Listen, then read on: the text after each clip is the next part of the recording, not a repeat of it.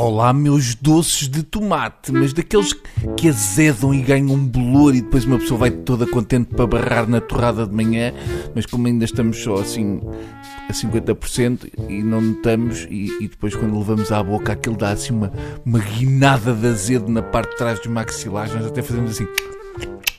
E uma pessoa diz: Ei, a canojo, que é este doce de tomate? São vocês.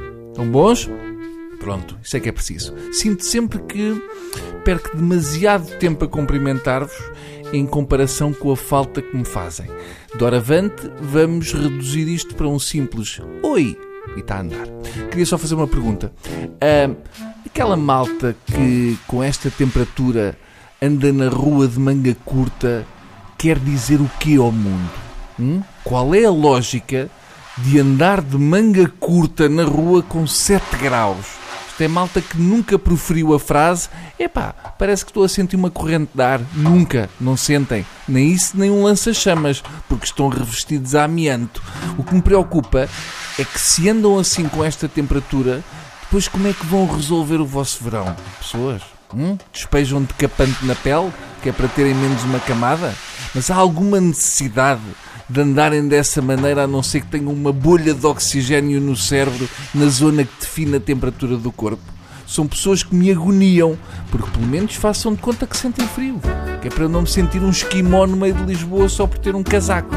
A mesma coisa se passa com aquela malta que, quando começa a chover torrencialmente, de repente, elas mantêm o passo lento como se o estado meteorológico não tivesse mudado. Já alguma vez viram esse tipo de seres humanos? A pessoa está dentro do carro, num semáforo, vê toda a gente a correr para se abrigar e não chegar ao trabalho como se tivesse saído do slide and splash, e há um campeão que se passeia pelo passeio como se tivesse uma bolha invisível feita de gabardina à volta dele. Mas o que é que ele sabe que nós não sabemos?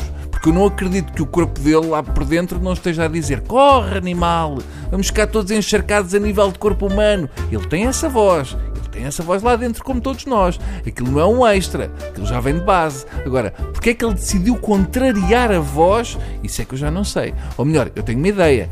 Eu acho que no fundo ele sabe que está a ser observado e responde à voz com o seguinte: é pá, calma, eu sei que vamos ficar encharcados, mas repara na classe que dá a fazer de conta que me estou nas tintas. Elas ficam malucas a pensar: quem é aquele gatão misterioso que não se importa com a umidade? Eu tenho uma novidade.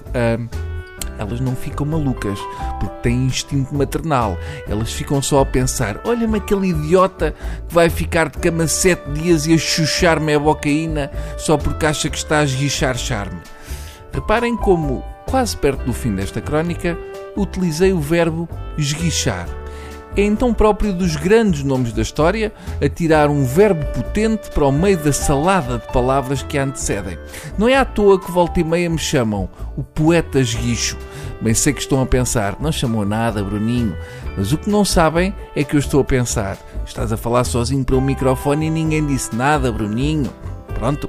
Posto isto, vou roer um comprimido de valeriana porque acabei de ver um homem solitário a andar à chuva e fiquei a suar em bica, tal é a pose do gatão, que não se importa ali com, com os pingos ali a baterem na cara e a escorrerem para a boca, aquele malandro, aquele, aquele cafajeste que entra. Que, que, aquele cafajeste que trata, que trata o antibiótico por tu, seu, seu malandrão.